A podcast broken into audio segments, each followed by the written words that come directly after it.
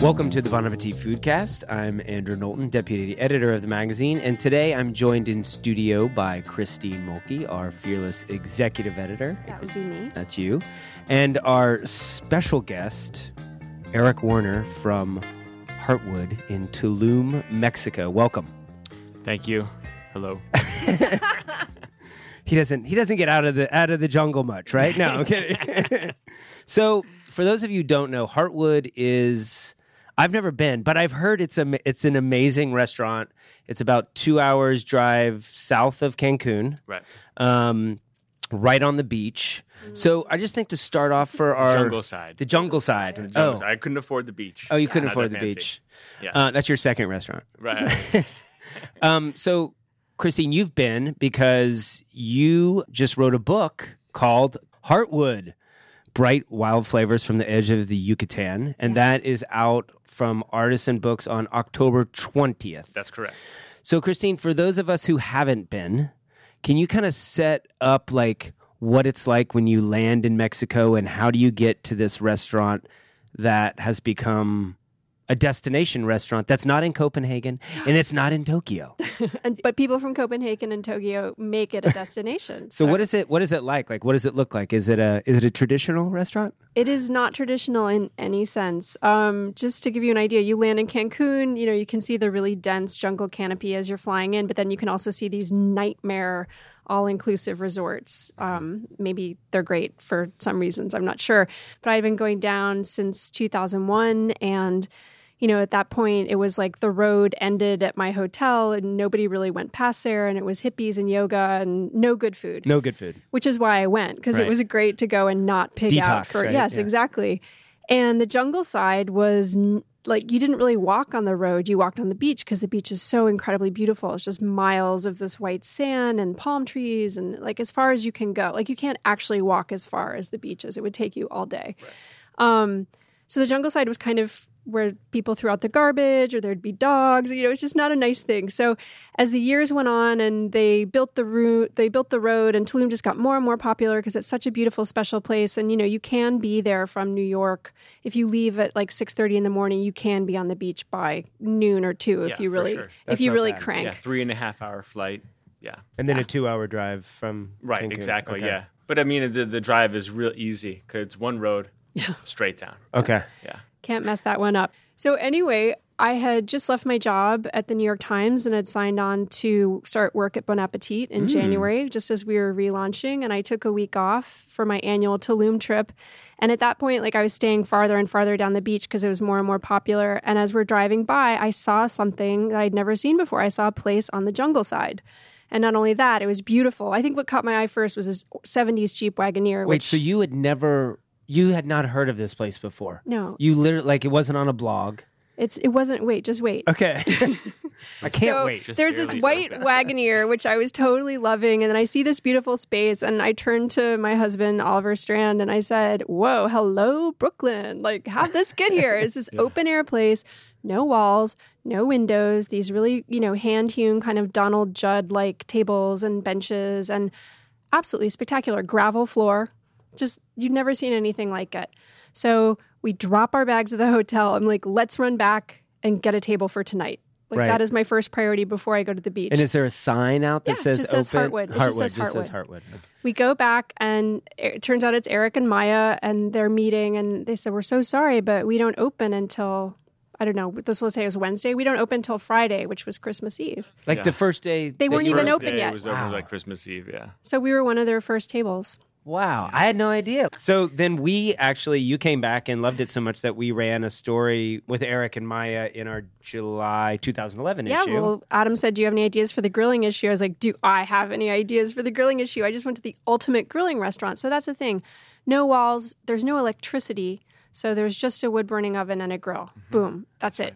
so the question is, Eric, how did a guy who uh, was born in New York State Mhm. and had cooked at places in Brooklyn like Vinegar Hill House and in Manhattan at Peasant? Right. And also Payard, when Payard And was like Paillard. OG French. Yeah. So how did you find yourself in Tulum being the guy like living basically everyone's dream about I'm actually not going to get back on the plane. Yeah. How did you end up like I want to open a restaurant. Tell us a little bit because that's kind of bonkers. Yeah, I mean, if you if you were to ask me, uh, you know, ten years ago or eight years ago, whether whether I'd be in Mexico and having a restaurant, I would say you're completely crazy because that thought never even came into my mind. You know, Right. um, uh, my wife Maya, or you know, partner Maya, and I have been going down there for a long time. Her family's been going down there for a long time. Okay. So when I met her, she's like, "You need a vacation. You know, you work nonstop. It's time for a vacation, just for two or three days. Let's go down and check out this place Tulum and get some relaxation. You know, some beach time and everything." right. and I was reluctantly going. And uh, we get down there and we see how beautiful it is. We see, you know, all these things that Christine was talking about, and they were really fascinating to us.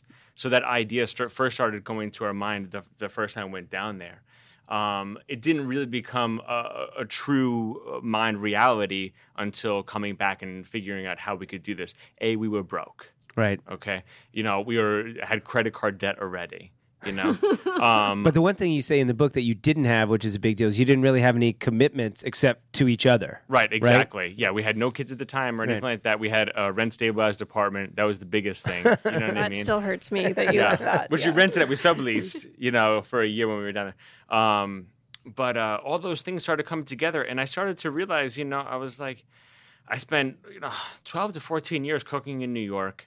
Um, I, I I loved cooking in New York. I worked for some of the best restaurants, and it was so much fun. Um, it was just a fact of was I going to live in New York for the rest of my life and never move someplace else? I always met people that moved from other places to New York. Right. It was constantly like that. And the the New York that I was part of for a long time, I started to see slightly evolve and change a little bit, and I kind of wasn't sure exactly where to go after Vinegar Hill. Right. And I wanted to definitely start working for myself, and I want to start creating our own hours. And uh, you know, from from the age of 18, cooking in kitchens and working alongside of Mexicans, they have shown me the way from the beginning. Whether I was working in a French place, whether I was working in an Italian place, whether I was working in an American place, it didn't matter. That presence was there all the time. And they showed me the creativity, ingenuity, all the different things, the work ethic, the happiness of being in a kitchen, the family sense of it. That was it. you know? Okay. So you you had already known that there was this kind of world Yeah. that you wanted, but a lot of pe- a lot of chefs have that same feeling you do about getting antsy or like what's the next step. Right. But you actually did something about it and and opened this amazing restaurant that now. Yeah. So how wa- what was the evolution after Christine Mulkey went down there and discovered you? In, The Selby beat me actually. Oh, so the New York Times I had couldn't even rep- believe it. You know, it's like uh, w- we were such on the edge of you know uh, nervous breakdown, Maya and I, and you know, thank God you know for some of this press in the beginning because it was really Tulum was a place where it was busy for two months and then it was dead for four months. It was busy. What and is then the high dead. season in Tulum? High season is um, uh, Thanksgiving, Christmas, you know, uh, that whole kind of Christmas, New Year's Eve area. Now, February, March, a little bit after that, it gets busy, Mm-hmm. tones down a little bit. And then right now, it's busy throughout the year. Last year, definitely busy throughout the whole and are year. you is the restaurant open year round or We close in September and October Okay. uh, due to heavy rains Okay. you know, and repairs and maintenance. and this is your fifth year now being open? Yes. For fifth year. Yeah. Okay. going into sixth, yeah. So then, when you moved, when you moved down, Christine and I were talking about this a little bit. Um, when you moved down, like you, you had been kind of, you had the the Brooklyn larder, like you'd done the Vinegar Hill House, the roasted chicken, and all the things that we get in New England. And here you are now, you know, in a place that you weren't that familiar with, and you can't maybe get lemons, or you can't get what you're used to getting, right? Right. So you have to almost learn a whole new vocabulary or or even stuff Christine said that people didn't even know what it was down there. Like you Yeah. started discovering stuff to cook with. Exactly. What I mean, what was that like? It was it was really an amazing experience, and it still is. And that's what makes me when I'm up here, I miss it down there. You know, because the market is so evolving throughout the year in Mexico, especially in the Yucatan. It's um, you have so many different farmers that are living in these isolated communities in different towns that grow different things and and grow things on farms that have been existing for hundreds of years. So the ideas of agroforestry and you know cross germination and polyfarming, these things that come into play, create new ingredients. And these new ingredients are some things that people have never seen before. And when you start to get your hands on these and start to work with them, then you can create drinks, you know, fresh juice drinks at the bar. You can create things for your menu. You can do a whole bunch of stuff, and that's it. Starts by understanding the Mayan name, understanding the Mexican name, and then asking the ladies that are selling them, "What do you use this for?" Right. And what is this close, most closely related to? You know, of course, you know, flirting in the Oh process yeah, they really love gets him. you. I watched him in Explore, action. It was you pretty know? amazing. So what, what what was the what was the locals' reaction when you know here's this white guy coming down opening up a a, a Mexican restaurant or you know Yeah. in in Tulum? Was it did it take a while to get over the kind of you know out of your context or out, Yeah. out of your element? I think it, it took a little while. Um, I think that you know nothing that you know uh, free food can't handle. You know, and um, and definitely you know supporting the community. Right. My our whole goal of this in the beginning was not to start our own. Um, you know, a farm or this or that. Okay, I didn't want to come down and um, do some kind of uh, you know rootless globalization kind of mentality. There, okay, Uh-huh. it was I was a, a foreigner to there, and I wanted to learn, and I wanted to learn from the Maya community, and I wanted to support that 100. percent So Christine, you mentioned that everything comes either out of a, a wood burning oven or on from the grill. Right. I mean everything that's cooked at Yeah. least. And an ever evolving salad station. Yeah. Right. And there's has- yeah. Uh-huh. one blender that comes from the one outlet that's plugged into a solar battery That that's always has- breaking. How many blenders have you been through now? But must be like 30 within the five years. Maybe we should get you a Vitamix. Oh, I and want to it- send Maybe them a you should. Vitamix. Vitamix. I know. Hello. Better prep. We also need to get you some Yeti cooler because they also they don't have you know the Yeah. refrigeration, so Right. everything is prepped fresh every day. Marine coolers. I'm really into them. Yeti If coolers. Anybody's into that? Yeah. this is your opportunity. Yeah. So, I mean, I think people, Christine, p- people hear uh, Tulum, Mexico, and they think Mexican food. Right. Is is it Mexican food? Like what? What is? no, it's completely Eric's food. I mean, initially it had a little bit of the Brooklyn accent, but it was still using local ingredients. And it's, uh, I mean, you're not going to get a fish taco, but you might get a fish collar if you're lucky. You know, that's sort of a special. Um, you're eating jicama in ways you never understood. You didn't know the papaya could be a dressing. You know, it's it's really exciting, but it, it's totally unclassifiable. right. And and Eric, you talked about kind of that learning curve going down there, new ingredients, but I imagine like not having a walk-in or or refrigeration Right. like so how i mean how did that influence the food that you guys do and maybe talk about a specific dish or something that Yeah. that kind of came out of minimal you know resources Well, I mean the- the the whole uh, the, you know we have no refrigeration except maybe two very small solar uh, refrigerator now. Okay, um, which fits only a you know a small amount of product in it. Uh, we have 10 coolers, okay, 10 to 12 coolers throughout the year, and we're bringing in about 160 kilos of fish a week.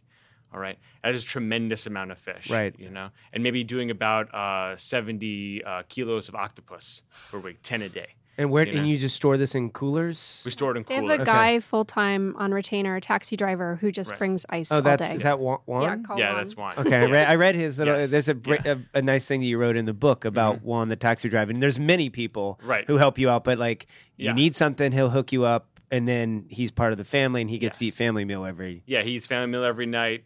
Um, we see him at least three or four times a day. We have a network now of taxis that go across the peninsula. Some come from four hours away, some come from two hours away, some come from right in town. Wow. It is because these routes that we set up of purveying go all the way over to Ciudad del Carmen, which is, you know, uh, five hours instead of Campeche, um, which has the most amazing Mayan prawns. You know, and to, in order to get them, you have to be able to have transportation Right. and or time. right So these small taxis like Surus um, run for a really long time on little gas and can whip through these roads and fly back there. And sometimes you do a chain taxi, like a relay race. oh really So I'll call one taxi in Campeche. The amazing and race, then ri- Juan literally. Will, Juan will meet them in Valladolid or Merida, pick up Merida, and bring it right to the restaurant in order to have these things, you know? And are they shaking their head at you like, what is this kid like? What is No, he they're doing? loving it. They're loving it because it's just uh, it's fun. You know, it's that whole mindset of just Right. you know exciting, fun, new. You know, I'm not asking you to go bring my uh, grandmother to the airport, even though Right. he does that. You know what I mean? It's it's Like, go it's get a fun box things. of shrimp for me and bring it. Yeah, I mean, he'll, the the taxis get stocked up with. You know, I, I've seen taxis loaded with coconuts before when we had no coconuts in Tulum. Uh, you know, loaded with platanos when we needed platanos. It's just you know, and Juan's face on the inside, happy. And what does Juan think? He, what does he think of the food? He recognizes the ingredients, but he might not recognize the dishes. Yeah, I mean, Staff yeah. meal. He loves pork ribs. Hmm. almost every one of our family meals is, sun, is served with uh, with tacos. You know, it's Okay. with tortilla. Okay. You know everything. It doesn't matter if we one day do like you know a spaghetti. right. It is done with You tortilla. It have is eaten to- with tortilla. Wow. have you know? to. Which is really really cool to Huh. see. you There's know? my next smorgasburg stand. yeah. Right. Just Spaghetti anything with a tacos. taco. Anything Who needs a with ramen taco. burger? So let's kind of transition into the book because we have this beautiful book um, that Christine worked with with you on. Um, you talk about the indigenous kind of ingredients that you had there. How does that? Because we we struggle with this at Bon Appetit. It's like you can't give people ingredients that maybe they can't find. Right. So how were you guys able to make heartwood food, but without having that larder that you would have in Tulum? Mhm. you know, so that if I want to make the pineapple pork belly, Right. I can make it in Brooklyn. I mean, it comes down to um, there's a whole section of um, you know groceries and supermarkets, things like that, that are you know have somewhat are overlooked.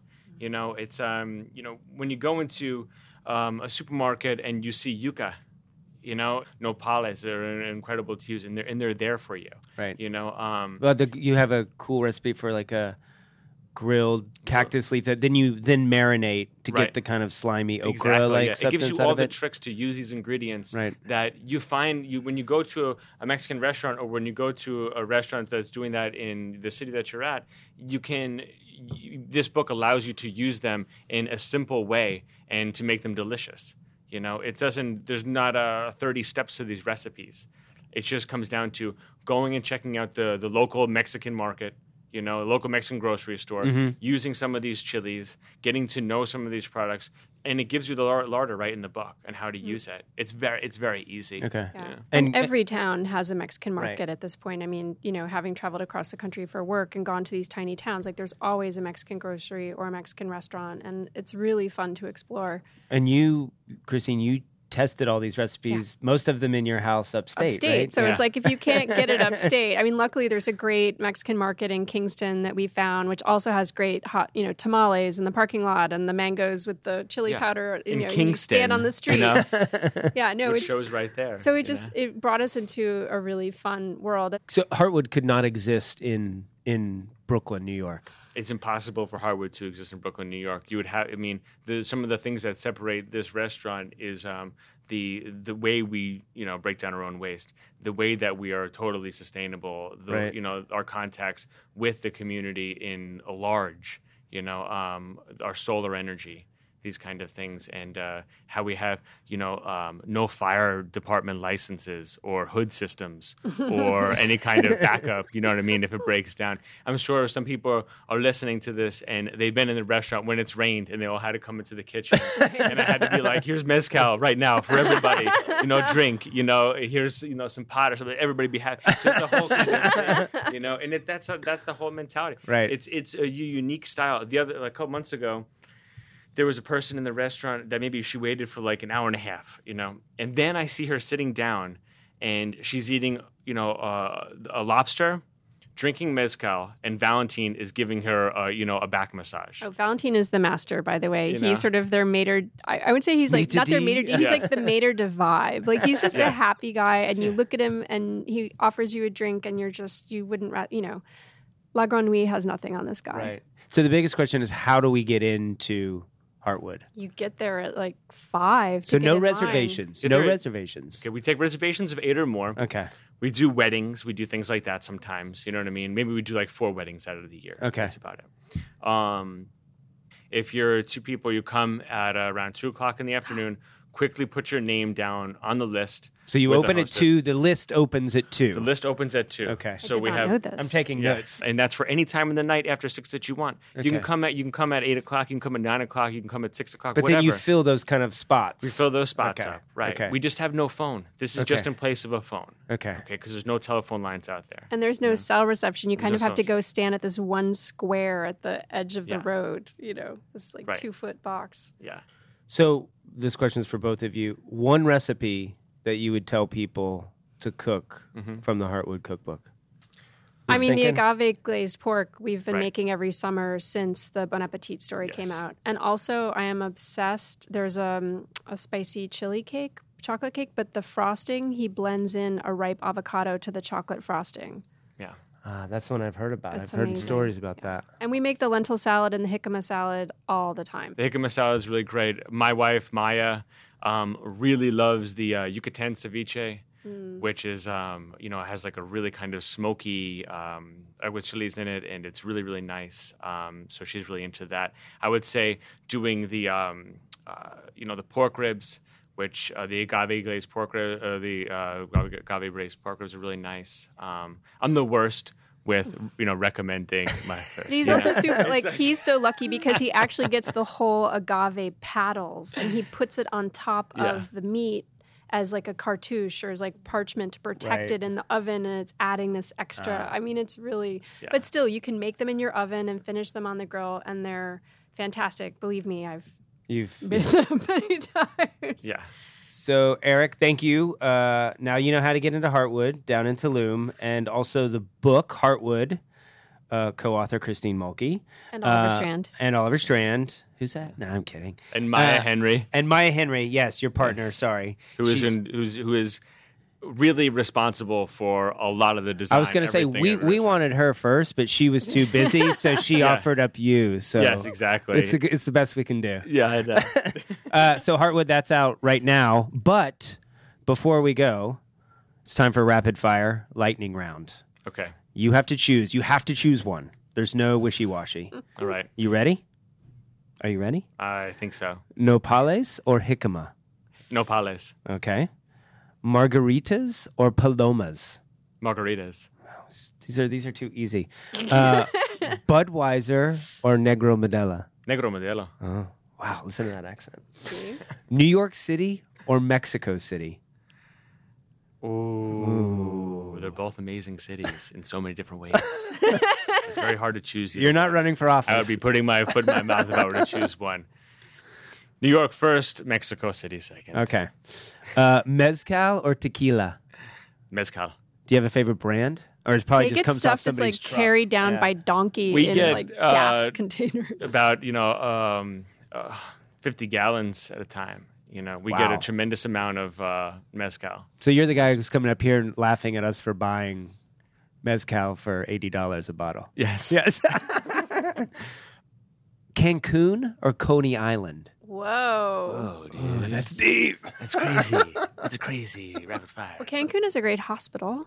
cancun yeah cancun has a really great hospital Coney Island and has wave good- riders you know what i mean i never saw that at coney island you know I don't have You an can get your Nathan's hair hot dog braided. stand, You though, get your do hair they? braided. Eric gets his You get your beard hair braided in Cancun. you can get yeah um, i'm gonna say cancun Cancun over Coney Island. Wow. I have to. I'm, I'm in the state of Quintana Roo. It is in definitely, you know, All right. Skittles or Poporindo? Poporindo.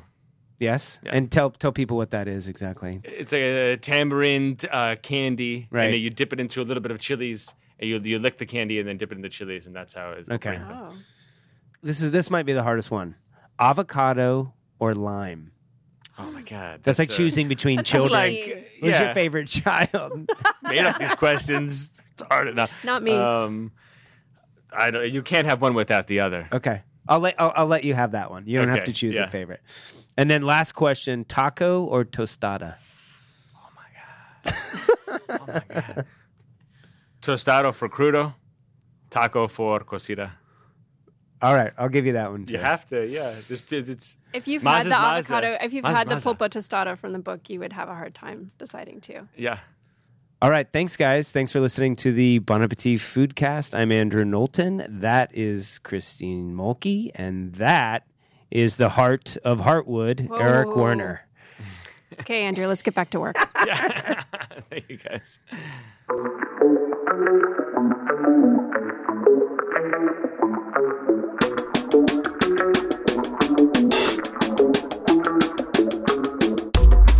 This podcast is brought to you by executive producer Belle Cushing and project manager Carrie Polis, with editing by Mitra Kaboli.